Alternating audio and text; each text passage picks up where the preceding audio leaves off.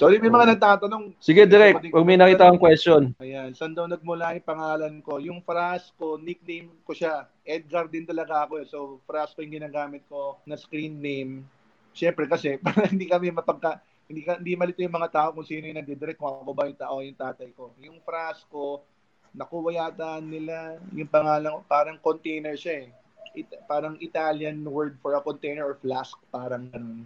So, lalagyan siya, parang Parang ganun yung ibig sabihin. Yung, Junior ka ba, direct? Hindi, Edgar Francis ako. Si Baji naman, uh Edgar Albert. Kinuha ni Erpat sa pangalan ni Frank Sinatra, Francis Albert Sinatra, hinati sa amin. Ay, ah, ang galing ah. Ayun. Tapos ano ba ba? Ayan, nakakatawa si Kanin, sumasagot dun sa comments eh. Oo. oh. no, sumasagot sa comments. Dami, interesado talaga eh.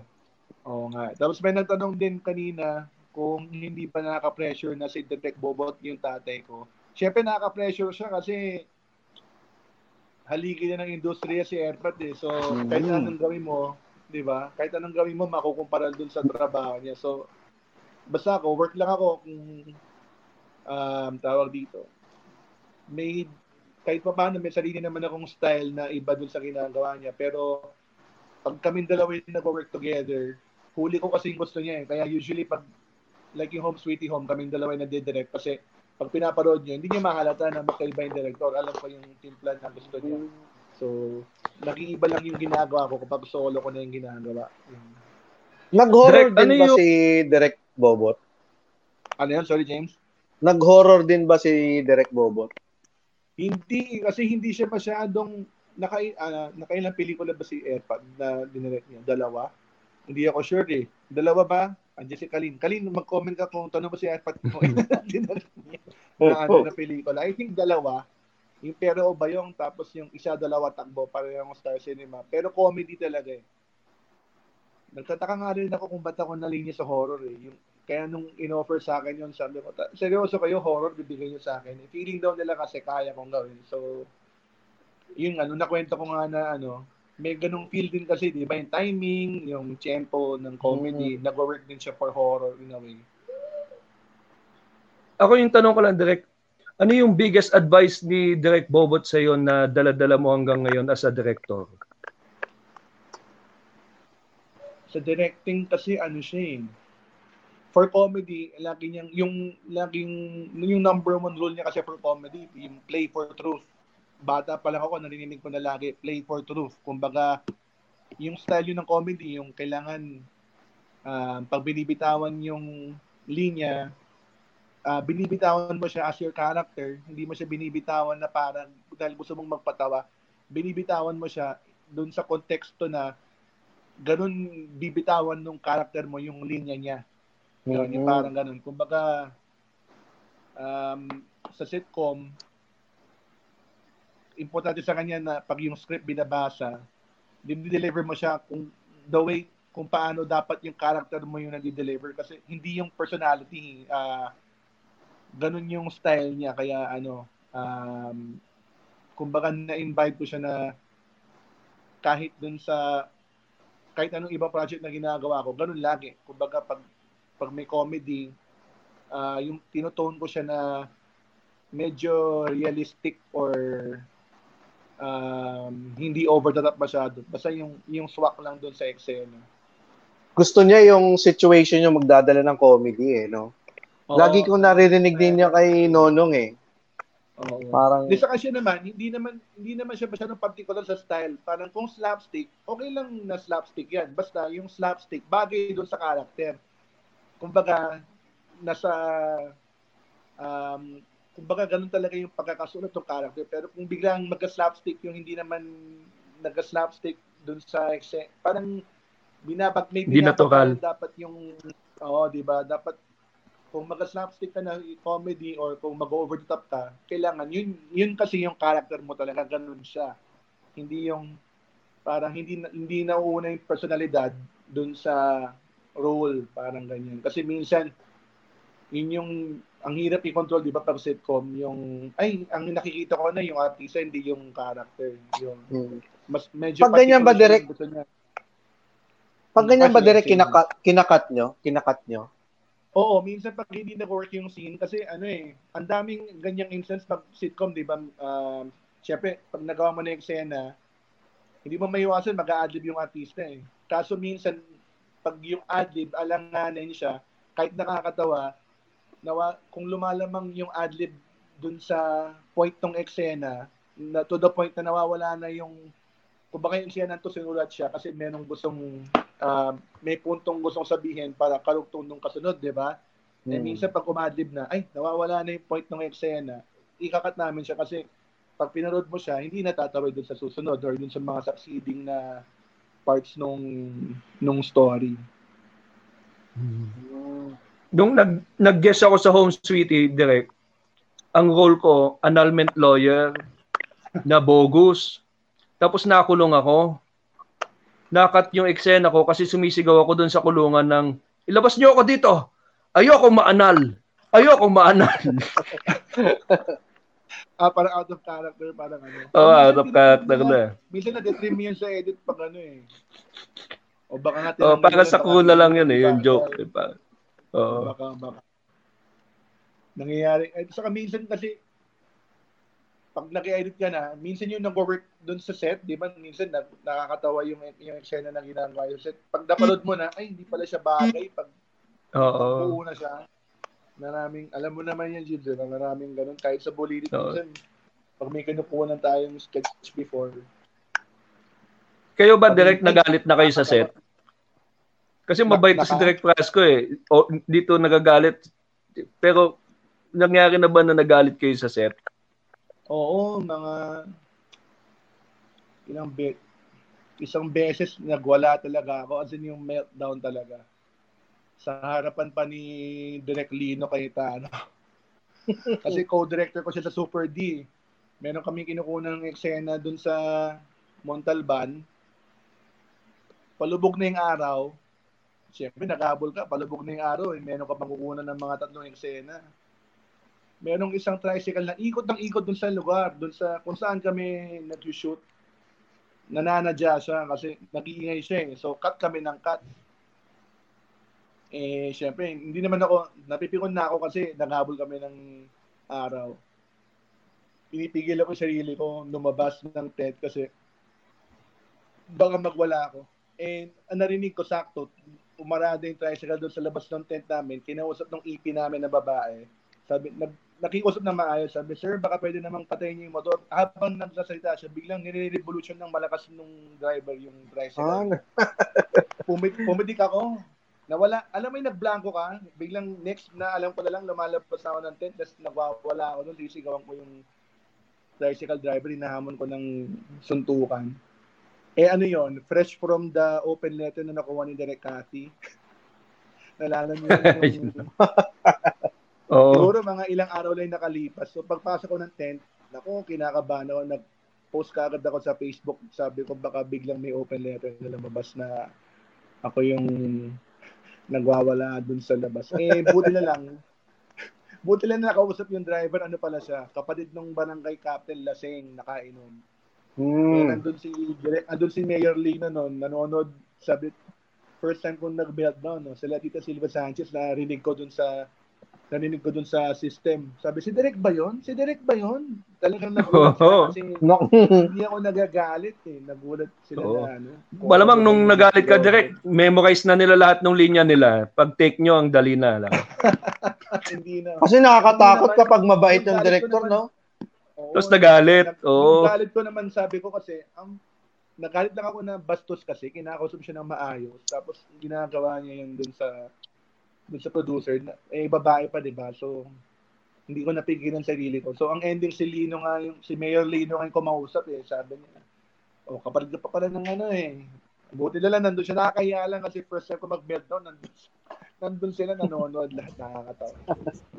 After Direk, may nun, di na nagtata- masyado- Ay, sige, direct. Continue lang.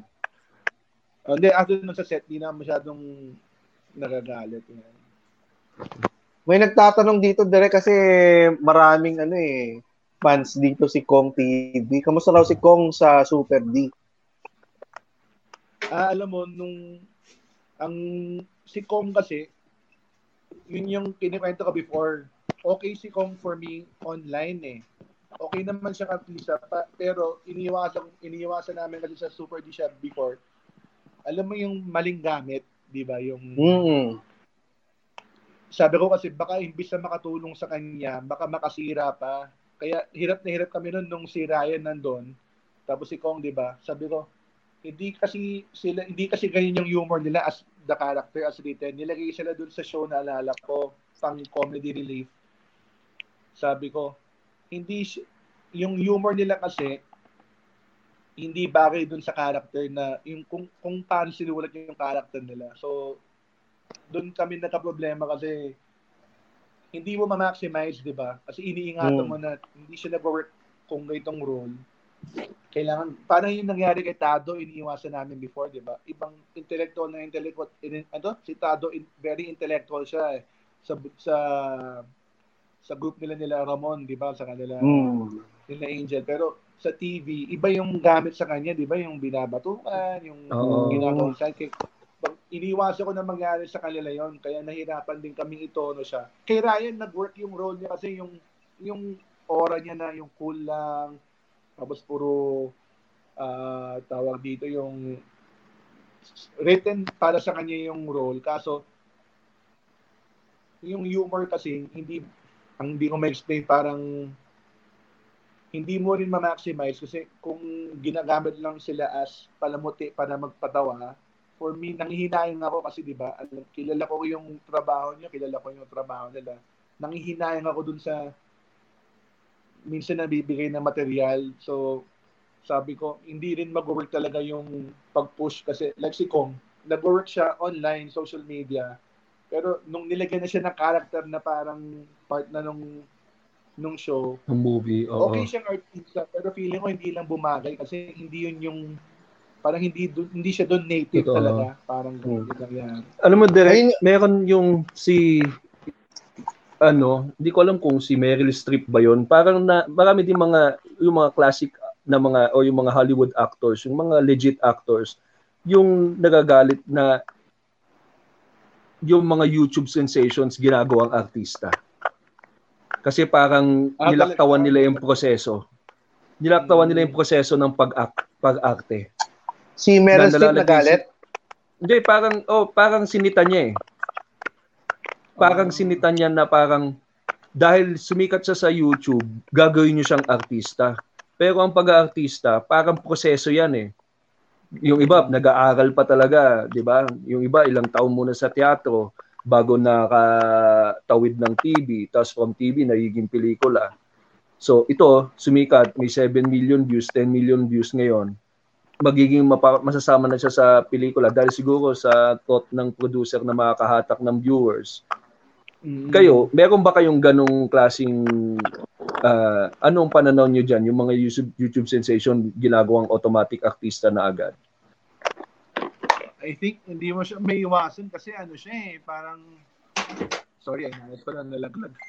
Ano, reality kasi siya na parang I think ganyan yung naging issue before nung yung mga artista lately, di ba sa network nangagaling sa mga reality show, mga talent search.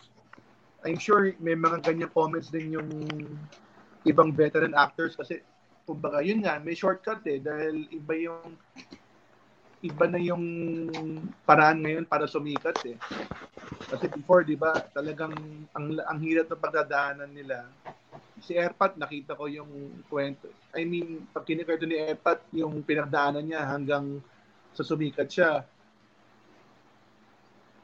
Ang layo dun sa mga napagdadaanan ng ibang mga artista. Ngayon, iba talaga, napakadaling sumikat ngayon dun sa Oo. panahon natin eh. Pero feeling ko, hindi mo siya maiwasan kasi nagbabago talaga yung panahon and then Oh, parang nag-evolve, no? Ang problema lang naman nun, yung drawback niya dahil instant celebrity ka, ang bilis mo ring mawala ng, di ba? Ang bilis mo ring mawala. Tama. Mawala ka oo. lang sa, di ba? Mawala ka lang ng ilang linggo or ilang buwan sa social media or sa TV or sa movies. Hindi ka lang mapag-usapan, laos ka na kagad. Unlike before, yung mga panahon nila AirPods, syempre, mas may longevity yung career nila kasi ang haba ng pinagdaanan. Ngayon, instant sikat, mawala ka lang, eh, biglang after two weeks or next month, may bago na namang mas sikat na up and coming, di ba? Ang daling, kumbaga parang Totoo. nagiging vendo But- machine ngayon, yung disposable yung mga personalities kasi ang, da, ang daling ano eh, ang daling magpasikat ngayon, di ba? Ang daming ways na paano sisikat. Ang actually ang curious naman ako dun sa mga YouTubers talaga na ilang taon binuno yung mga followers nila tapos pag may dumating biglang artista na nag-YouTube, 'di ba instant kagad may followers agad. Ano kaya yung feedback naman ng mga talagang original na Oo, ng mga na di ba yung Nag-start from social scratch. media nang galing. Oo. Nung nung nauso siya, yung mga artista lahat nagtalo na na ron. Ang bilis nagkaroon ng mga followers, ang bilis nagkaroon ng subscribers, di ba? So, feeling ko ganun din yung comment naman ng mga online dati na ganun din Oo, yung mga YouTube. yung Pero ang mas malaki nila. kita ng YouTube sensation, ha? Yung Oo mas nga malaki eh. kita nila. Milyon. Putya. Kaya ako, gagawa na ako ng mga children songs eh. Kasi yung mga children songs, pansin ko, milyon yung views palagi eh. Nandun yung pera. Kaya nga yung bunso ko, sabi ko, sabi niya gusto niya maging ano, magkaroon ng YouTube channel kung ano-ano ang nilalagay niya. Hinayaan ko lang siya. Sabi ko, sige, tingnan natin kung ano. Discover mo lang kung anong gusto mong gawin. Kasi yan na yung ano nila eh. Yan na yung lingwahe nila ngayon. Iba na eh, di ba? So, hinayaan ko lang Oo. sila sa trip nila. Oo. Eh, ito, tuwang-tuwa Hindi mo alam siya. kung ano.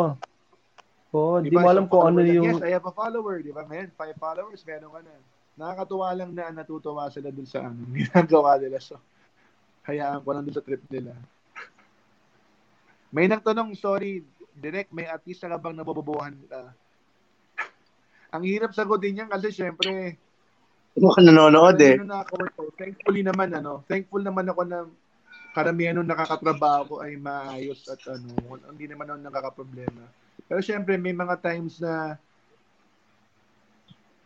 magtataka ka kung ang- minsan may mga naka- na-encounter ka na magtataka ka kung bakit ganun sila mag-work yun.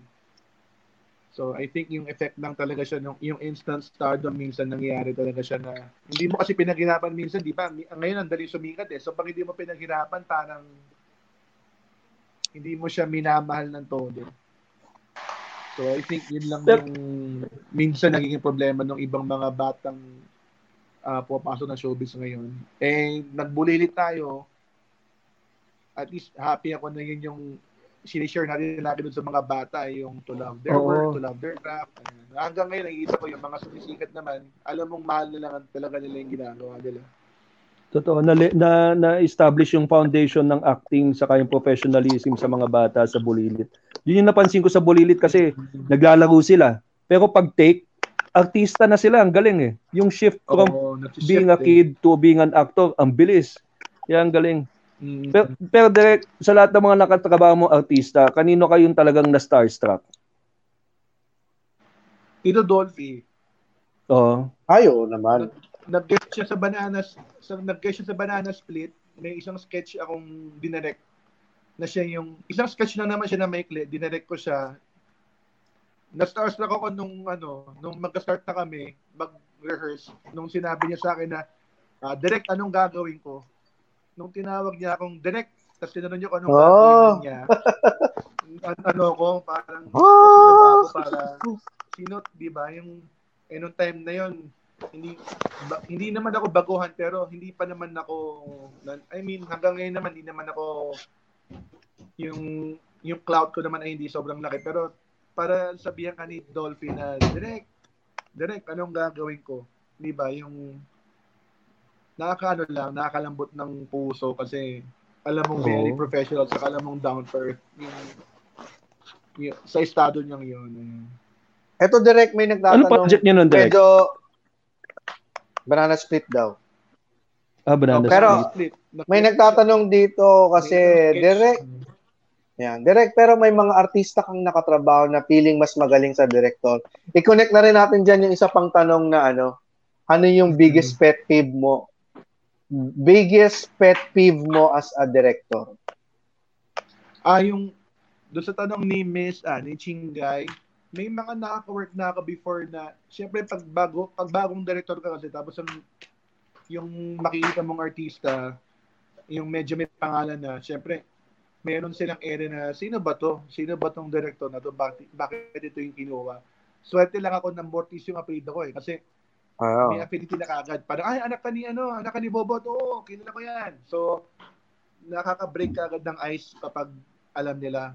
Pero I can just imagine yung pressure doon sa ibang director na bago ngayon kapag ang dinidirect nila malalaking pangalan kasi parang kailangan mong improve sa kanila na karapat dapat ka para doon sa doon sa position. So, usually ako, ginagawa ko lang naman, talagang di natatrabaho lang ako na maayos. Pinapakita ko kung ah, ano yung gusto ko doon sa eksena. Um, eh, very collaborative naman ako eh. So, kapag yung artista merong suggestion na parang direct, pwede ko ba siyang yatake ng ganito? Nakikinig naman ako. Hindi naman ako yung director na tipong, hindi, basta kung ano yung gusto ko, ito lang yung gawin mo. Ano ako, kumbaga, I practice give and take talaga as much as possible. Ayun. Tapos pet peeve ko siguro as a director yung ano um darating darating ka sa set na hin- merong department na hindi ready eh nakapag-meeting na kayo lahat, nag-pre-prod na kayo and everything. Siguro yung pet peeve mo talaga yung pag dumating na doon sa set tapos yung pinag-meetingan nyo ay wala doon or yung meron kayong napag-usapan na hindi nasunod. Yan, siguro yun yung pinaka ano sa production side pero ayun eh sa teleserye di mo maiwasan yung ganong bagay lalo na kung daily na yung taping nyo Hmm. pero yun siguro yung pinaka-effective lang yung pagdarating lang na hindi ka ready dun sa set Anong Kahit department ang madalas? Hmm, Art, art dep. Artist department. hindi naman um, iba-iba eh kasi siyempre minsan yung minsan yung art depth may pagkukulang pero pag in-investigate mo kasi yung script nakuha lang the day before. So, syempre, hindi naman sila makakapag-magic talaga kagad nung hinihingi mo or minsan on the day nakukuha yung script. So, ito lang yung kakayanin nila.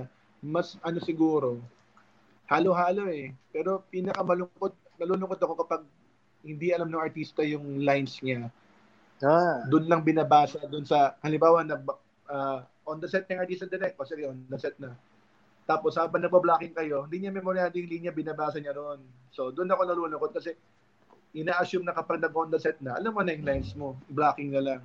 Eh pagdating doon, ah nagpa-blocking kayo, tapos bilang, teka direct, pa ng ano script ko, kung ano yung script babasahin. So do- doon ako nalulungkot kasi yun, parang yun yung, Hindi prepared. yun yung ano nila, eh, yun yung trabaho nila, di ba? Yun na lang ang gagawin nila eh, no? Oo, nasa tent ka or on the way to the set, dapat may time ka na magbasa ng script.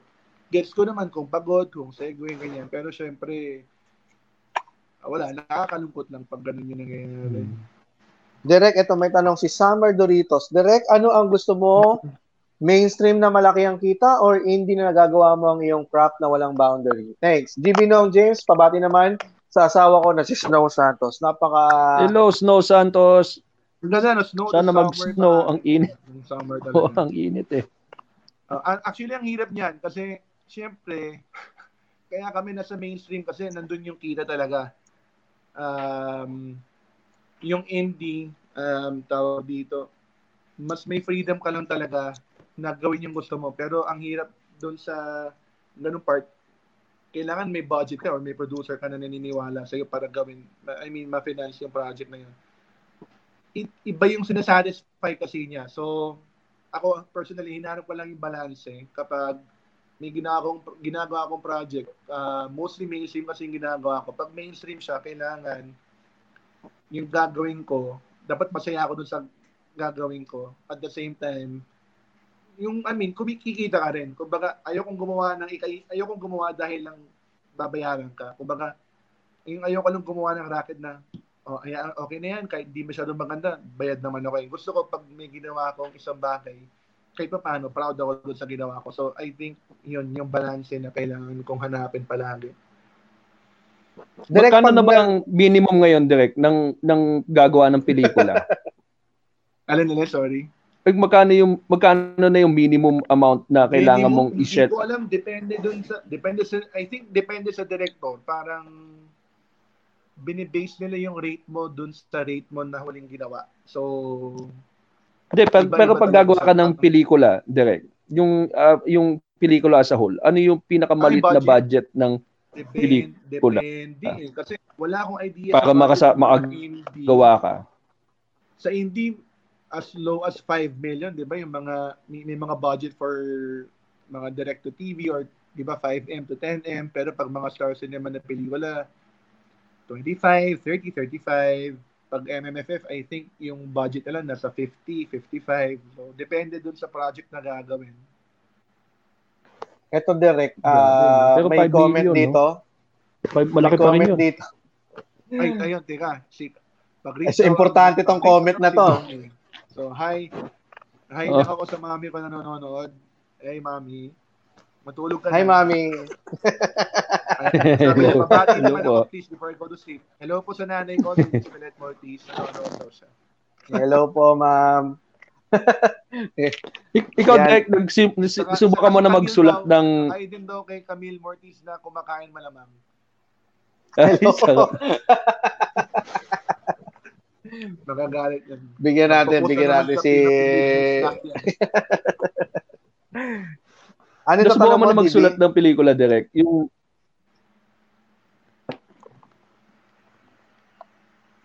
Direct, nasubukan mo na daw bang magsulat ng pelikula?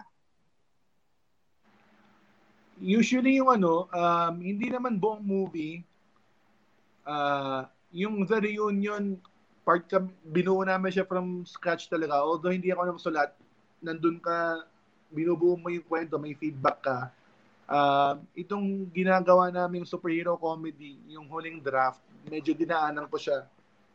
Kasi may hinahanap yung producer na mga bagay na ano wala dun sa script. So may mga dinagdag lang akong konti. So maraming eksena ng galaw. Iba rin yung feeling pala ng pagsusulat ng pelikula. Kasi before, na-try ko lang magsulat sa sitcom, yung Let's Go, tinry ko magsulat. Saka sa Banana Split, nagsulat ako for a while. Pero yung iba rin talaga yung ano eh, um, doon ko na-realize na iba yung iba yung grind yun ng mga writers eh, di ba? Paano susulat, may may hinahanap kang groove, ang hirap hanapin. Kapag nahanap mo yung groove, kailangan nandun ka, mas magstay ka dun sa groove na yon Kasi kung hindi, ang hirap, di ba, ang hirap i-maintain nung momentum. Eh, pa nagdidirect ka, may schedule ka na kailangan tulog ka na by this time. Kasi sira yung, hindi mo, hindi mo ma-merge kung meron kang regular show, tapos nagsusulat ka rin kasi magkaiba yung iba yung sked ko ng pagsusulat, iba yung sked mo pa na kailangan mo pang magdidirect ka. Totoo. Mm. Ano kasi ako eh, crammer ako eh. Parang hindi ako nag, nag gumagana yung utak ko pag pa last minute. So, doon lumalabas lahat. So, kasi hodang abutin ka ng 6 a.m. sa pagsusulat. Nandun, doon siya gumagalaw. Kaso, pag nagdidirect ka, hindi, mo, hindi ko ma-afford na puyat ka ng ganun eh. Kasi kailangan mo yung lakas mo the next day to direct eh. So, binitawan ko rin siya. Matagal na rin ako hindi nakapagsulat. Kaya nung nag-revise ako ng script nitong movie ng huli, ang tagal din kasi ang hirap mong hanapin, di ba? Ang hirap hanapin ng momentum, ang hirap hanapin ng groove palagi. Kailangan pa nagsimula ka, nandun ka na kasi pag, pag na-outload, ang hirap ibalik eh. I'm sure kaya, Tama. kaya pa nang susulat ng material, di ba? Mm. Hmm, direct na direct, diretso Oo. yan eh. Direct, ah, naghahanap ka pa ba ng approval, kunyari, sa mga works mo? Kay, nag, kay, kunyari, naghahanap ka ba ng approval galing kay Direct Bobot, na gusto mo ipanood sa kanya tong ano, tapos gusto mo makuha yung approval niya. May mga ganun ka ba? Usually si AirPod kasi, ano eh, pinaparod na lang niya finished product eh. Siya kasi yung harshest critic naming lahat. I mean, sa lahat ng Mm. bagay. Mas marinig mo ba lagi yung um, pupunahin niya agad, ba't mo ganun ginawa? Tinatanong niya, ba't mo siya ganun tinira? Pero, alam mong proud siya dun sa ginawa mo. Hindi, um, iniiwasan ko kasing hingan siya ng ano, opinion midway para hindi ma-shape yung halimbawa may pelikula kang ginagawa para hindi lang ma ano ma-influence or ma-shape yung mga succeeding mas gusto kong makita yung mas gusto kong nakikita niya yung ano tapos na para ano feedback na lang yung makukuha mo pero in terms of approval naman mas ano naman eh pag pelikula kasi alam niya na ito yung ginawa ko siya ng ganon. Uh, alam niya yung mga reasons kung bakit ganon ko siya ginawa. Pag mas ano siya, uh, harsh siya kapag doon sa show na magkasama kami. Like yung bulilit. Kapag minsan, o oh, di ba, pag gag, parang, oh, ba't ganun mo tinira yung gag? Eh, di ba, iba-iba tayo ng interpretation eh, pag binasa mo. Ganito ko kasi siya nakikita eh. Ganito, ganito ko siya nakita, so ganito ko siya minount eh. Eh, syempre, kahit na alam ko yung taste niya sa humor, iba pa rin yung atake niya. I mean, siya yung ano talaga, kumbaga, kaya nga siya godfather kasi kumbaga, alam na alam na niya yung mga bitaw. Doon kaya, kaya minsan yon nagkatalo kami pag kami nila Baji, yan, doon sa atake ng material kasi sabi ko, syempre iba-iba yung basa namin ng material, ganito namin siya i-atake. So, yun, ma- doon siya harsh eh, kapag ano, dapat ganito niyo tinira yan, dapat ganito yung bitaw, or dapat i-revise niyo tong line, tanggalin niyo lang ganyan, yung yun, doon lang, doon siya maano talaga pag sa comedy, kasi forte niya talaga yung comedy, so, yun, wala. Hindi mo may iwasan talaga. Parang isa rin sa mga anak niya yung comedy eh. Oo. yeah. Um, wala na rin ako nakikitang tanong dito sa mga cool pals direct. Baka, Alam nyo, pa, ikaw, GB, may tanong ka ako pa ba? yung sa, yung ano lang ako, yung sa Let's Go. Yung Let's Go kasi isa sa mga paborito ko yun eh, na oh. series. Napanood mo ba yun, James? Nine, ano na eh, late, Oo. late 2000, early ano 2000 yata yan, no? Sila Bangs yan, di ba? Sila Bangs. 2006. Oh, isa yun sa mga sinubaybayan. Alam mo na, na yung yung Let's Go na, na inspired siya nung Korean sitcom na Nonstop. Pinaparod namin ni Baji before sa Arirang channel. Tawang-tawa kami doon sa setup na isang dorm na nandun yung mga doon nakatira yung magbabarkada. Tapos may kanya-kanya silang character. Tapos may kanya-kanyang story arc. So, ang ginawa namin, gum- ginaya namin yung look nung dorm. Pag napanood mo nga yung Non-Stop Korea, hawig na hawig halos yung set ng Non-Stop Korea doon sa set ng Let's Go. Iniba lang namin yung characters. Pero pag, na, pag napanood nila yung, yung show, yung mga diehard Korean fans, alam nila na, ay, ginaya nila yung set doon sa Non-Stop. Pero, hindi naman siya rip-off yung set lang yung ginaya namin kasi kumbaga parang homage namin dun sa original. Pero yung characters totally ibang-iba na siya. Saka ha, proud ako sa iba. Let's Go kasi first Ang ganda ng uh, proud- characterization kami direct. dahil First ano siya, first ano talaga sitcom na talagang situational yung humor. Walang sikat na artista, maliban Oo. kay Smokey Manalo. may laman. Oo. Tapos ano, yung kalokohan namin out of this world na nakakamiss talaga yung show na yun. Uh, andun doon na kayo sina Alex Gonzaga, yan, sina Banks Garcia, sina Joe M. Bascon. Ang daming, kumbaga, kahit pa paano, may tawag dito, may nangyari sa show na yun. Ah, very proud kami doon. Ibang-iba yung timpla ng humor niya. Nasa YouTube yan, nasa try yung tignan. Ma, ma, Hmm, sinubaybayan ko direct. Kasi Wala- wala. May Kompleto ba sa YouTube direct? Meron? tatanungin ko si Badge, parang may link siyang nakikita before eh. Pero pag napanood nila James, siguro ma-appreciate nila kasi yung wala, ang gago lang ng humor. Nalala ko, may episode ako nung sinulat, Oh, hino-stage, parang hino-stage nung barista ng coffee shop, yung isang babae ng ng isang pichel na kape na mainit eh. Tapos doon umikot yung kwento. Parang, ganun lang siya kagago na parang ano na siya, napaka ano siya, parang napaka ang ano ang description Gaan lang. napakagago lang pero may love story, may kilig, may Oo, may laman. May matutut, Oo, may may mababaong ka eh. mm. Saka Pinangarap ko dati yan eh. na Experience ng college eh. So, kasama namin sino ba nang susulat? Si Erwin Romulo kasama namin nung nasusulat for Let's Go, sina Earl Ignacio, kumbaga yung mga experience namin nung college nilalagay namin doon sa show kaya ano rin kaya siguro din nag-work siya for a while Hi- hirap lang talagang Oo, umahon kasi college. noong time na yun walang star quality eh. kumbaga walang wala ka pang kakapitang sikat artista nag-work siya Ba't na nawala eh, daw? kasi Ba't nawala Ano daw siya, bigla direct? ginagawa tanghapon and then um nagkaroon ng spin-off siya Go Kada Go nilagay si Kim and Gerald medyo nag medyo dumiskarel na yung show nung time na yun kasi syempre yung concept initially parang bulilit na walang sikat. Tapos um, gagawa ka ng sitcom na Oo. no name mga stars. Eh, nung nagkaroon na ng medyo may pangalan, may mga expectations na kasi may mga fans na yun eh. So, hindi namin ma-merge yung meron kang sikat na Kimeral tapos meron kang yung hindi na mag hindi na nag-swap yung Kimeral dun sa ganong klaseng humor. Tinry Oo, namin. hindi- si hindi siya Mateo Cuticelli doon unang lumabas nag-blend. eh, sa TV. Sa show namin. na- Ah. na, hindi hindi lang nag-work siguro na meron kang sikat na personalities tapos ganun yung pinupush naming content kasi may mga expectation na yung mga fans kahit yung management eh na dapat ginagawa mo dun sa show eh. Eh dati di ba parang bulilit lang anything goes eh basta nakakatawa siya at the end of the day pag meron ng sikat na artista kasi medyo nakakaroon ka na ng limitations eh. Ba't, ba't wala nang ganyang klaseng project direct? Yung parang Oh, kinukuha na rin Susu- siya eh. susugal sila doon sa mga hindi sikat. Yung teens, no? Oo.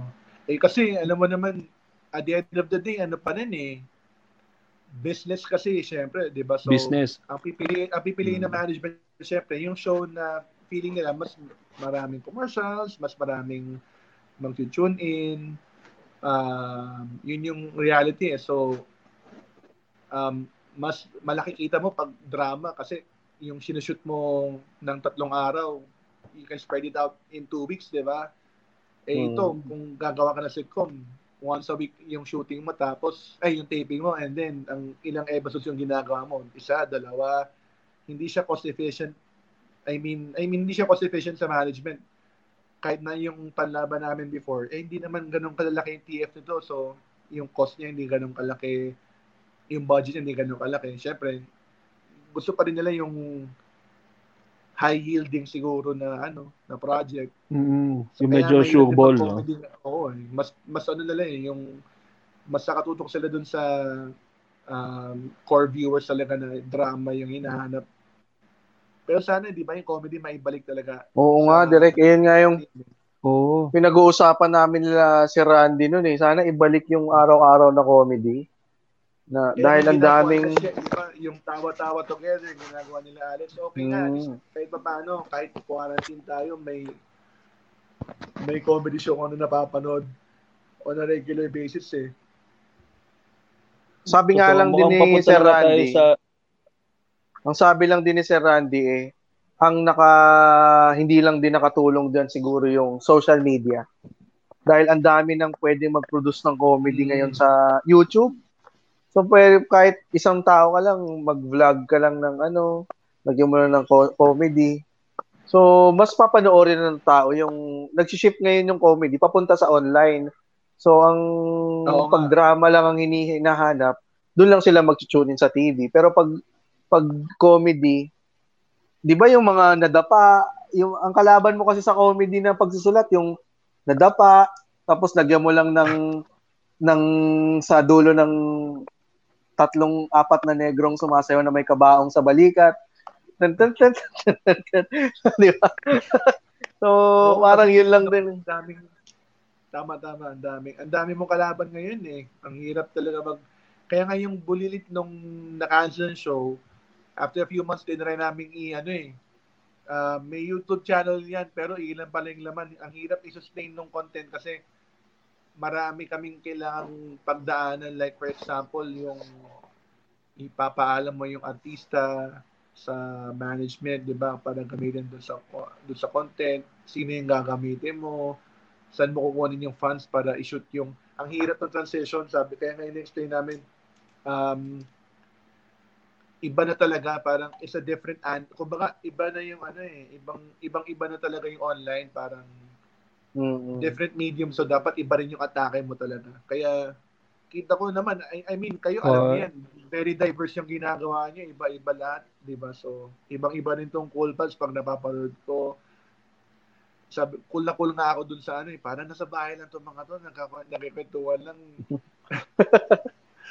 walang di ba ang mas natural mas nakakatawa ano eh mas nakakatawa pakinggan mas enjoy panoorin kaya nag-iiba na talaga so yung challenge talaga paano kaya eh kinukwento ko nga kay ng Airpod di ba yung ginagawa nila before sa Bananas, yung ginagawa na Balibasa. Pag ngayon mo ginawa yun, Diyos ko, katakot-takot na bashing ang makukuha mo online eh. Diba? Ang Mm. dami magre-reklamo. Oo. Dami nga, pati nga, eh. pati sa Amerika, di ba yung Friends? Lag, nag, na, na gusto nilang i-cancel. American Pie. Ang, na, ang tagal na nilang Tagal. canceled eh. ang tagal na nilang natapos Yung sa sina- kanilang wala, mga kwento ni-.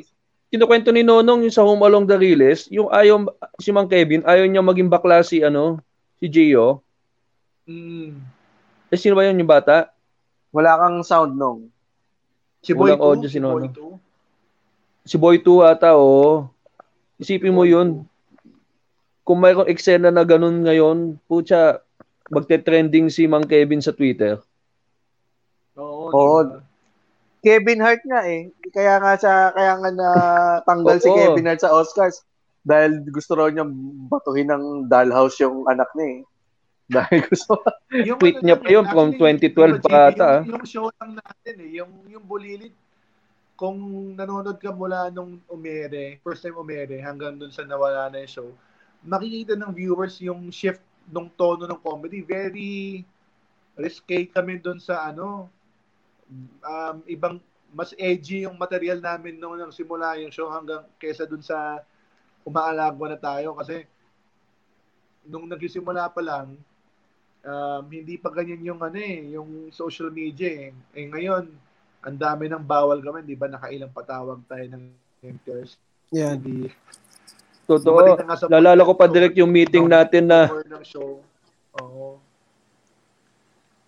Na, naalala ko yung meeting natin na na ikaw na yung nagbasa nung disclaimer sa dulo. yung nag-isip nila tayo na may disclaimer na ang mga narinig nyo ay mga jokes lamang. Kailangan mo ganun. Oo, kailangan. Umabot na sa point. grabe, kailangan pa spoon feed yung ganong disclaimer. Herbal medicine eh. May may ganyan din kaming disclaimer sa sagot ka ni Kuya Jobert. Mm. Parang ganun, lahat ng sasabihin namin dito ay pawang kalokohan lamang at wag yung seryosohin. Ganun. Oo, kailangan. Bago kami Nagtataka mag-start. nga ako na ba kailangan pa sabihin eh. Obvious na naman na dapat. Di ba? Pag comedy nyo, hindi na dapat din seryoso talaga. Oo, na comedy show eh. Mm. Meron pa, meron pa isa, alam mo na kwento, yung Comedy ah, show yun eh. double dribble, yung si Alvin Patrimonio, naging si Maricel, tapos nakuha nila na yung ano, yung ano, nakuha nila yung kab- ah, kakambal ni Alvin Patrimonio. Tapos na in love si Alvin Patrimonio kay Maricel na dating Alvin Patrimonio. 'Di ba? Kasi kambal sila doon eh. Kambal sila Oo. doon. Di ba? Pwede pa yung mga ganong ano. Actually, kahit nga din dito sa Cool Pals, dati nung una, wala pa tayong ano eh. Wala pa tayong sensor eh. Ngayon, Mm. nagiging aware tayo sa mga sarili natin na, oops, don't go there, don't go there. Oo, napanood ko yung mga lumang, nabuta ko yung mga first episode yun nung ano pa. No holds barred kayo nun eh. Kaya nga feeling ko, Mm. nung nakikita ko yung mga disclaimer ni James kanina, sabi ko, ay, nako, ano na. Marami na siguro buma, marami na siguro Oo buma nga. nagko-comment na ano. Mi- na- Napadala Minsan- na ng long letter. Oh, minsan direct kasi meron Ah, kaming talaga? natatanggap na paragraph na ano eh, ah, may essay na ano na Kasi na pinagtatawanan amin. namin, pinagtatawanan namin yung mga death threats eh. Oo. Death threats si Presidente. Mga Mm. death threats. Parang yung mga shoot them dead, yung mga ganon. So, Mm. diniscuss namin yun. Kaya nga, nitong mga huli, kasi may edition kami tuwing Friday, newsfeed. So, yun yung mga nangyari every, ano. So, tinatry namin itackle yung mga, masa, yung mga karumal-dumal na nangyayari dito sa bansa natin in a light way. So, anong nangyari, so, pati nga yung kay Ping Medina eh, na pina, pinaputol na rin namin. dahil dahil ah, natatakot na rin kami sa mga canceled culture yung canceled cult- culture. Ang dami nilang ang dami sobrang lala niyan. Minsan hindi na sila tumitingin sa context eh. Basta mabanggit mo lang yung word na rape mabanggit mo lang yung word na Binanggit mo, James! yan ako. Kakancelin tayo ng mga yan. Hindi kasi ma- kaya malakas naman yung lo- Tayo, Kaya ma-. Kaya naman malakas yung loob natin na pag-usapan niya kasi lumaki tayo sa comedy o dun sa panahon na pwedeng pag-usapan lahat. Oo. Kaya, di ba, kaya malakas yung loob natin. Eh ngayon, marami na talagang ano eh. At saka hindi pa natin correct. Mm, Tsaka hindi pa natin nakikita na top 9 tayo sa Spotify. Akala natin wala lang 'tong ginagawa natin. Ako, alam mo yan, yung reunion conscious. namin, may character kami, may character kami na, ano, ngomo dapat, si Janus. Eh, nung ginagawa namin siya, dapat meron siyang mark dito. Bawal daw kasi ano daw, tawag dito. Parang minamak daw namin yung ano disability. In-explain ko na hindi nga, ini-empower mo nga sila. I mean na, ah, pwede pala akong pwede pala akong i-represent sa sa film or pwede pala akong i- i-represent sa TV na may character siya. Pero ang dating pa rin kasi, syempre, na- ginagawa mo yung for comedy.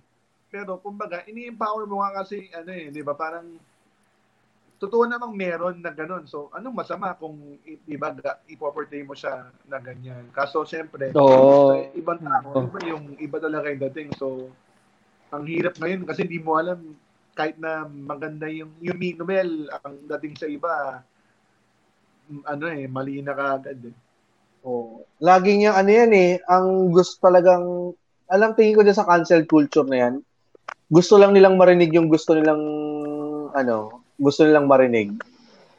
Pinapakinggan lang nila yung gusto, eh, sineseparate nila yung negative, tapos doon sila magpo-focus. So doon sila, doon, doon kanila titirahin. Sabi, ang ganda nga ng sabi ni Oo, Ventilador. wala na yung oh, sabi context. na, ayan oh, educate them, not cancel them.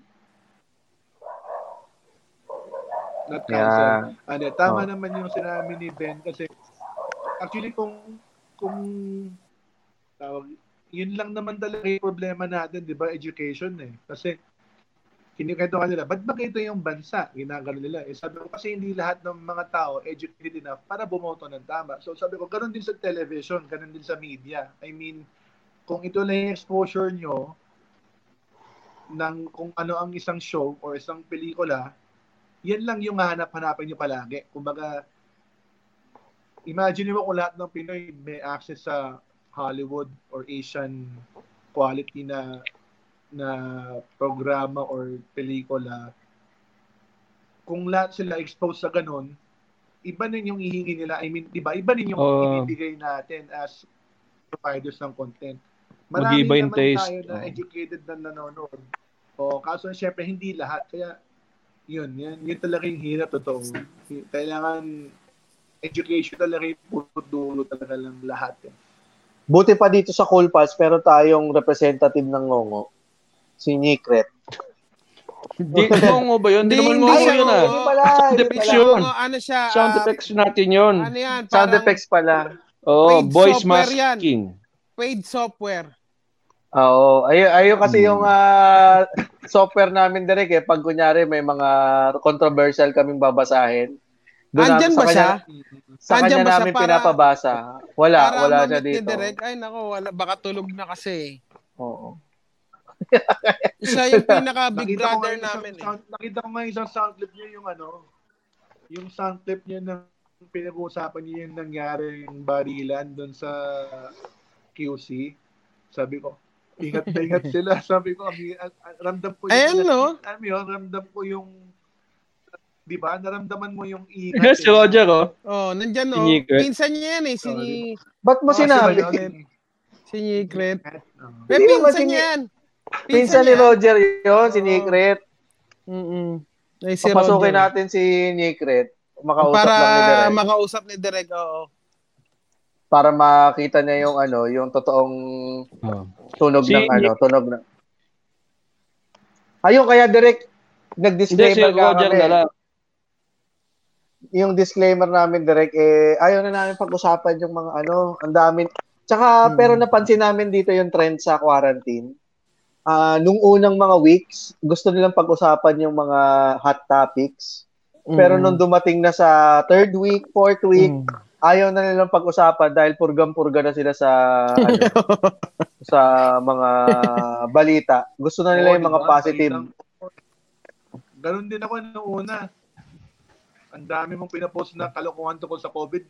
Na dumating na yung punto na parang ayaw mo nang napagod ka na, ayaw mo nang marinig anything tungkol dun sa nangyayari sa paligid. Kaya zone out ka na. Totoo. Ito si Nikret, direct. Andito si Ah. Nikret. Yun. Si Oo. Hi, Direk. secret. Secret, baka may question ka. Kamusta ka, Sir Direk? Ay, okay naman. May may tanong ka ba, direct, uh, Nikret? Wala naman. Na, napadaan lang ako eh. Restart Kasi ako, James, ha? Di ko, maki- di ko marinig. Napadaan lang. Ah, o sige, alis ka na. Wala ka pala. Kasi pinag-uusapan niya yung ano eh. Pinag-uusapan niya yung mga ngongo eh. Baka may mga insight ako. Ngongo ka ba? Ano bang pakiramdam Ito. kapag si- Hindi, sinasabihan? Oh, sige, GB. Sumisigaw hindi, ka na. tatanong ko lang, anong feeling pag merong gumaganap ng ngongo sa TV in comedy? Na-open ka ba? O natatawa ka? Actually, natatawa ako eh. Na- Nakakatawa talaga kapag ka may ano eh. May ngongo. Alam mo yun? May comedy ka agad eh kapag ka ano eh. Ako personally hindi. Hindi ako na, na-open. Gusto mo bang maging nililig- someday? Oo. Hindi kasi, ano lang yan eh. Pang, pang modulate lang ng voice yung ano yan eh. Kay secret eh. Software lang to eh. Software, Software eh. lang eh, oo. Maganda. Maganda. Maganda. Oo. why not? Why not pa?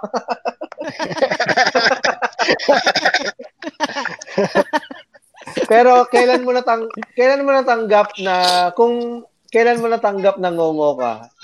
Nikret. ano, um, actually matagal din eh, kasi nung bata ako, parang, na-open ka pa eh. Na-open ka pa sa mga, ano eh, sa ibang bata, ah, ganun. Pero, alam mo yun, na, parang self, ano din eh, self-recovery din eh. Ayun, tanggap ko na, ano, na ganun talaga, and, nakakatawa din pala. Yang yang self ano self discovery ba para ba siyang nakali ano natuklasan mo na may kapangyarihan ka din? Ganun. Oo. Actually, dati, actually, dati, hindi ko alam na, ano, na ngongo ako. Alam mo yun? Ah, ano ah, ano ka? Hindi, kasi hindi mo naman na-medic yung tawidin mo eh. Kapag ka, Ah. alam mo yun, Oo. kapag ka may problema ka sa pananalita, hindi mo naman alam tatawinin mo na may problema ka sa pananalita. Unless may magsabi sa'yo na hindi ka naiintindihan. Na, alam mo yun? hindi ko maintindihan. so yun, doon, doon mo lang na ano, doon mo lang malalaman na, ah, ganito pala ako, ah, ganyan pala ako. So yun. Alam mo feeling ko ang sa Showtime yung ano eh, no? Tawag ng tangalan na version, tapos puro ngongo. Ngongo. nako sasali Hindi, si seryoso ko. Hindi ako, hindi napapat, hindi, hindi ako napapatawa talaga. Seryoso ko kasi wala pa akong narinig na singer na may, yung may cleft lip, di ba? Yung, I'm sure maraming magagaling kumanta na may, nag, ano, di ba, na ganyan. Oo, Parang mada- gusto, gusto mo ring makita yung side na yun, eh, di ba? mm, Yung edition lang, di ba? Nikret ang uh, astar ba sa'yo nung bata nung bata Bago ka, kayo James. ay Akala ko pa sasampulin mo ng kanta. Akala ko pa sasampulin mo ng kanta eh. pwede naman, Hindi. pwede naman. Pero binigyan mo na ako ng idea, no, nung... Pero gusto ko lang itanong yung tanong ni Sak Randolph na ang inaasar ba sa'yo ng bata ay nye, nye, nye, nye, nye. Ito yan, ito yan. Nikret, kung sasali ka sa nyawag ng nangyalan. ano ang kakantayin mo? Ano, medyo mababa lang yung ano, um, I don't wanna miss a thing. Gusto niyo ba ng sample? Pwede ko naman gawin. Taka na, sumetap ka pa. Sumetap ka pa ah, ng good mababa. day awake! Just to hear you breathing! Ah, good day you don't Pero ano, ah? okay, sige. Yayan Ano ka sa? India. O pinapagalitan na sila anak niya. bumilis yung asteroid eh, no? Bumilis yung siya.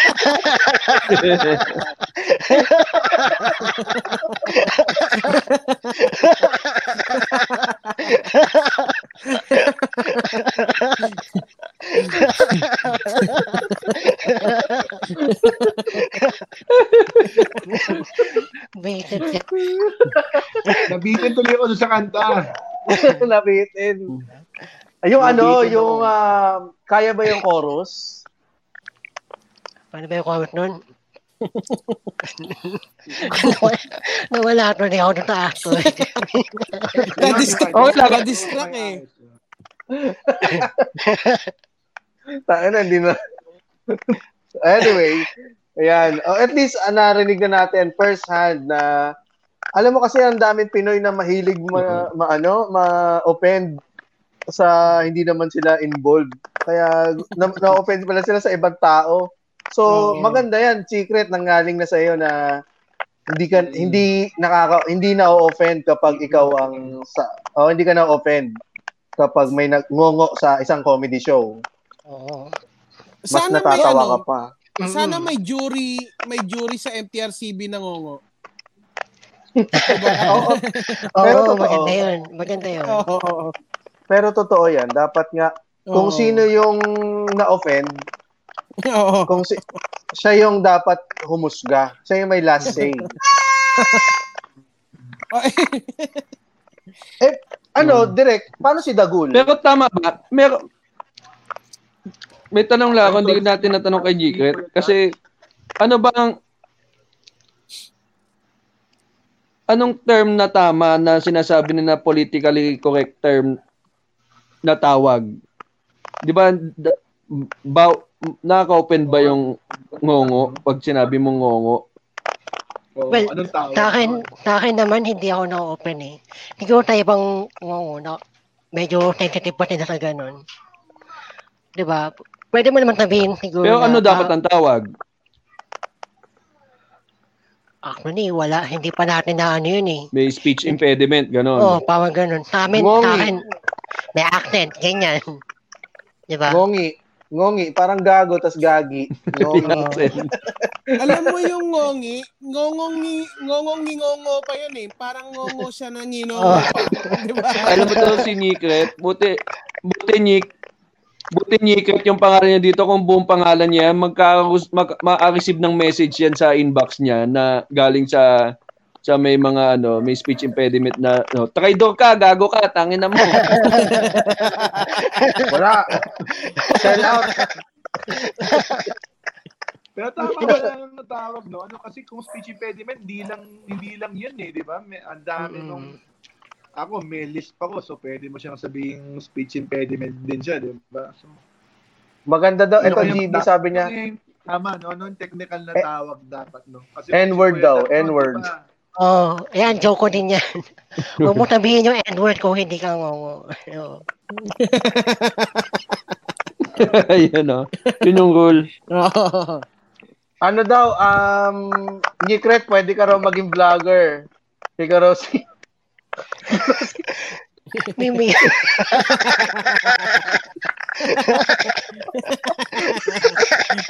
si Mimi ha. Ikaw raw si Mimi. ginugel, ginugel lang misis ko, parang nasal defect daw siya. Mm. Ah. Or ito, mas maganda pakinggan, nasal twang. Nasal twang. Oo nga, no? Social, medyo ah. mas maganda. ah. Ano siya, social, may twang siya. Sige Twang. nga, pa ano natin Oo. kay Nikret yan. Sabihin mo nga yung nasal twang. Nasal twang. Yeah. Oo. Oo, pwede. Pwede, pwede. Okay. Oh, nasal twang. Nasal twang. Nasal twang. Oo. Baka Parang social eh, no?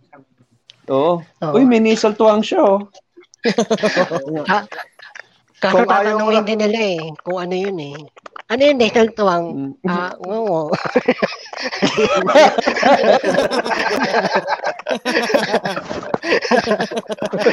Ganun din, wala din. Pag Pilipino, no? Pag Pilipino, pag Pilipino, Uy, si, si Secret, may nasal twang yan. Ha? Ano yung nasal twang? Tapos pag, pag narinig ka, ah, ngongo. Kung ayaw, kung ayaw Doon mo din daw ng, kung ayaw mo din daw ng mimiyak, pwede rin daw nyong TV. O kaya Pulse. Yun. Walang yan. Ilang beses, ano, Nikret, ilang beses na sa'yo pinasabi yung ano, kay Susan tayo? Nako. Parang every month ata narinig ko yun eh. Isang tao lang. Isang tao lang lagi. May mansari. May mansari. Yung asawa ko gano'n. tuwing umaga. sa, sa asawa ko nagagalit. Oo, tuwing umaga yun. Oh, pag, pag sila, pag nag-aaway sila ni, ni, ni Kret yung asawa niya, sabi niya, bati na tayo. Sige, sabi mo muna kay Susan tayo. Ah, yeah, maraming salamat, ah, Nigret. Ah. Thank you din, Direk Frasco. At Thank you, Direk. So, mas sa usapan. Oo, baka kailangan nyo na magpahinga, Direk. Oo. Saka baka sabihin ko na rin kay Ginny, kay Susan tayo mamaya. Nice to meet you. Ano, pinakakala ko makilala si Nikret. Ayan. Thank you, Derek. Thank you, Derek. Salamat din po, Derek. Direk, okay lang isasama ko to sa bonus clip natin kasi ang, ang dami natin na pag-usapan na ang gaganda Oo ng topics natin. Oh, two parts, two parts episode Two natin. parts. Ganda. Mm. Ito na yung part 2. May part 2 na agad. Oo. Part to kaagad eh, no? Ayan. Oh. Ayan. Sige, maraming maraming salamat ulit, Direk, ha, sa pag-guest thank sa akin. For the Salamat, second time. Good night. Oo nga. Nanood hanggang matapos. Yeah. Ano, Oo. hindi na ba, alam mo ha, um, from 120 something, 92 na maintain natin, 9 hanggang 92. Uy, okay. So, onti lang ang tumiwalag. Dahil, Nag-work ah, from home. Nag-work from home na iba. Tsaka inantok eh, Oo. inantok. Sabi niya. Kakaibang, kakaibang after party naman ito. May- Very educational after party naman. Kaya, salamat kay Direk sa pag-stay niya hanggang sa after party. Nasal twang. May Yeah. Days of Tuan. Sana marinig mo din yung I don't wanna meet a thing.